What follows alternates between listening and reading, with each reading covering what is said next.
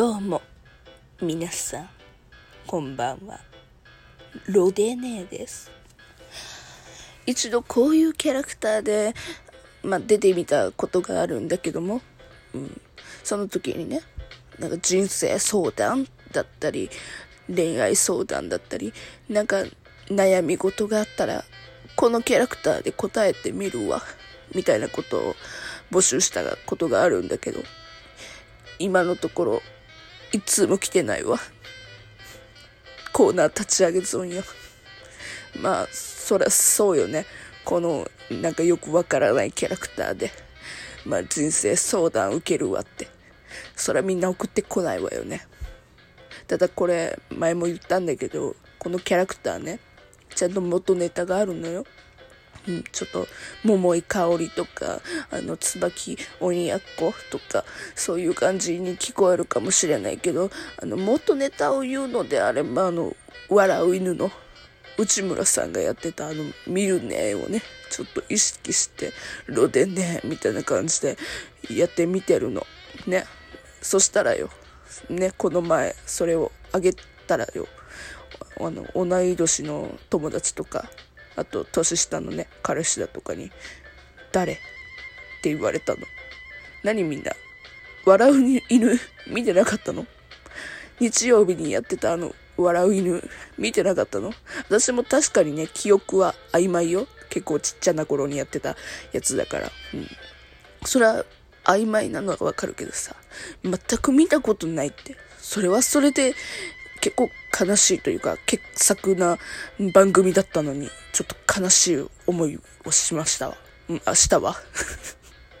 下手くそだな、私。そう。そうよ、違うの。あの、そんな嘆きはどうでもいいのよ。今回はね、本編を言うとね、あの、ラジオトーカー上田さんってね、いらっしゃるでしょ。私、すごくお世話になってるトーカーさんなんだけど、そのね、上田さんがね、今週の大人賞というのをね、今、イベントで開催されてるの。ね。で、それをね、あの、投稿してみようかと思って。いつもお世話になってるから。ね。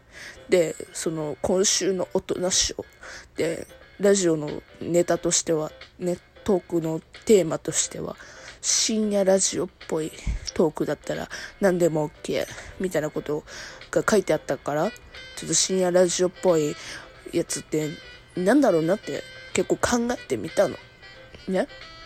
けど、私よく考えてみたら、ラジオ深夜にあんまり聞かないわって思った。うん。あの、それ全く聞いたことないっていうことはないんだけどもね。うん、深夜に、深夜のラジオ、深夜ラジオだって聞くこともそらあったわ。ただ私、よく聞いてた深夜ラジオってね、NHK ラジオね、あの、確か12時、深夜の12時ぐらいのやつなんだけど、あの、ドラマをね、やってたの。ラジオドラマ。うん。あの、俳優さんだとかね、役者さん、女優さんだったりだとかがやってたドラマを毎日毎日上げててね、1夜、2夜、3夜みたいな感じで、それをよく聞いてたわ。うん。だから、それのイメージが強いわ、深夜ラジオって。それは、もしかしたら、っていうか、普通の一般的な考えからしたらさ、なんか深夜ラジオってちょっと、なんかテンションの高い、なんか、なんか深夜テンションみたいな感じのバラエティ番組にも思い浮かべるだろうけどさ、例えば、オールナイトニッポンだとか、あとはね、伊集院光さんのラジオだったりだとかね。うん、それは確かにそういうイメージが強いわ。うん。ただ私、それを実際に聞いたことがあるのって、深夜にオンタイムで聞いたことがないのよ。ね。あの、大概が、あの、ラジコ使ったりだとかさ、なんか別の媒体使って、お昼とか夕方とか、ああとは朝の通勤時間だったりだとかに聞くことがある、多いのよね。だから、深夜に聞くことってないのよね。うん。だから、深夜ラジオっぽいのって何ってなったの。うん。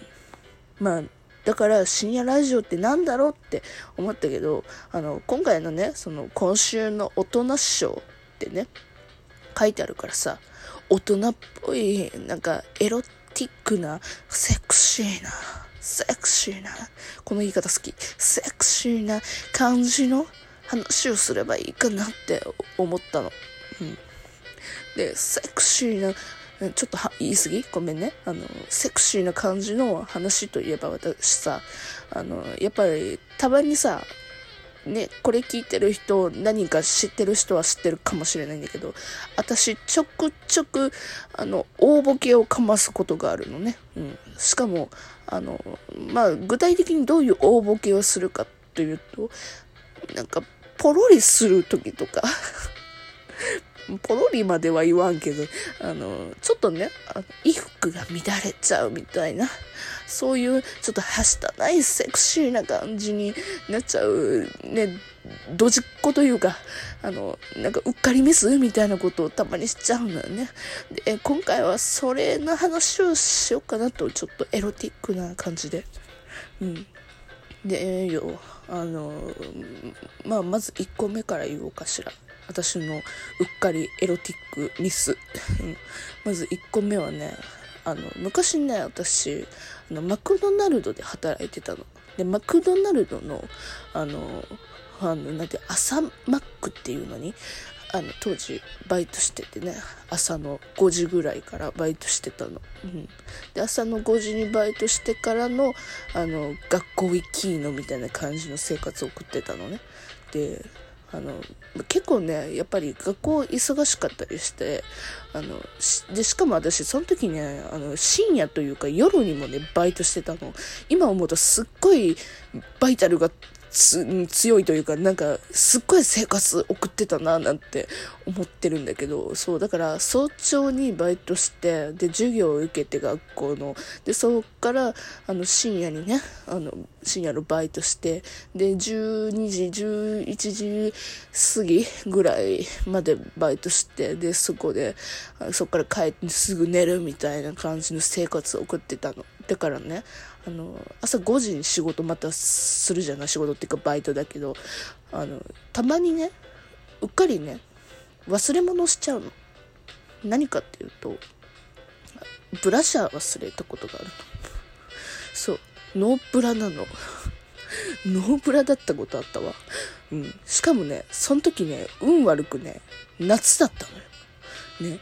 夏で、で、制服、あれね、当時ね、なんか T シャツでバイトする時があったの。T シャツっていうか、もちろん制服なんだけど、制服の T シャツ、マクドナルドの T シャツを着て接客できるよみたいな時があったの。普段は、なんていうかな、シャツ、シャツっていうか、あの、ボタンがついてるシャツなんだけど、あの、いつものシャツではなくて、あの、夏だからちょっとクールビズに T シャツであの、接客していいよみたいな感じの時だって、あのね、それだとね、ち、手首がね、んポローンと、ガボーンって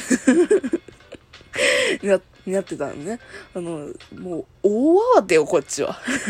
こっちはもう、大慌てよ、本当に。あの、急いでね、あの、T シャツガバってね、あ、T シャツ着たまんま、あ、やべえっつってなって、そっから予備のシャツ、普通のいつも着ているシャツを着て、で、そっから、また制服着て、みたいな。あの、夏なのに3枚着たわ、服を。それで、それで仕事したわ。で、ちょっとさすがに、うん、あの、すぐに帰ったわ、仕事終わった後。学校、その時だけ、サボったわ。あと、ちょっと、これも、うっかりエロティックミス二つ目言うわね。うん。これはね、次はね、あの、社会人の時よ。社会人の時。で、社会人の時は、あれなのよ。一番最初、営業職、営業の仕事に行ったことがあって、で、営業の仕事で、で、なんていうのかな。大企業さんと折取引をする場所というか、まあまだ新人だからさ、まあ顔合わせというか、これからよろしくお願いします。あのロディオと申します。よろしくお願いしますって言って上司と一緒に挨拶回りに行くみたいな仕事の時が、まああったのよ。まあ大概そんな感じじゃない？うん。で、その時に一番最初の挨拶回りで、ビリッってね、スーツを破いたことがあるの。で、スーツが破けたっていうのも、しかもね、場所が悪くてね、あの、太もも、太もも、左太もものところ、全部もう、パックリね、破けたわね。で、パンツ丸見えよ。本当にね、あの時はね、マジかと思った。で、あの、挨拶回りそのまましなしゃあないなと思って挨拶回りしてさ、で、すいません、つって上司にお願いして、島村に行ってスーツ買い直した。これ、二つともさ、多分聞いたことあるなって人いると思うんだけど、どっちもね、あの、ママママンデーっていうのあったじゃないですか。うん、あったのよ。ね。あの、ラジオトークで企画で応募するやつ。それ、どっちとも採用されてるの。1分間エピソード。で、どっちとも、あれなのよ。なんかエロティカルな話なのよ。私がうっかりエロティックミスをした時の話なのよ。うん。あの、今思えば何？ママママンデーの採用の人、なんか、エッチい話好きやったんじゃないかなっていう風に思ったわ。今、思った。うん。で、ママママンデーもう終わってるけどね。うん。今思えば、やっぱみんなエロが好きなんだなって思ったわ。というわけで、別な回でよかったらお会いしましょう。それじゃあ、またね。あ、そうだわ。上田さんのこの企画、よかったら皆さんもやってみてはいかがでしょうか。じゃあね。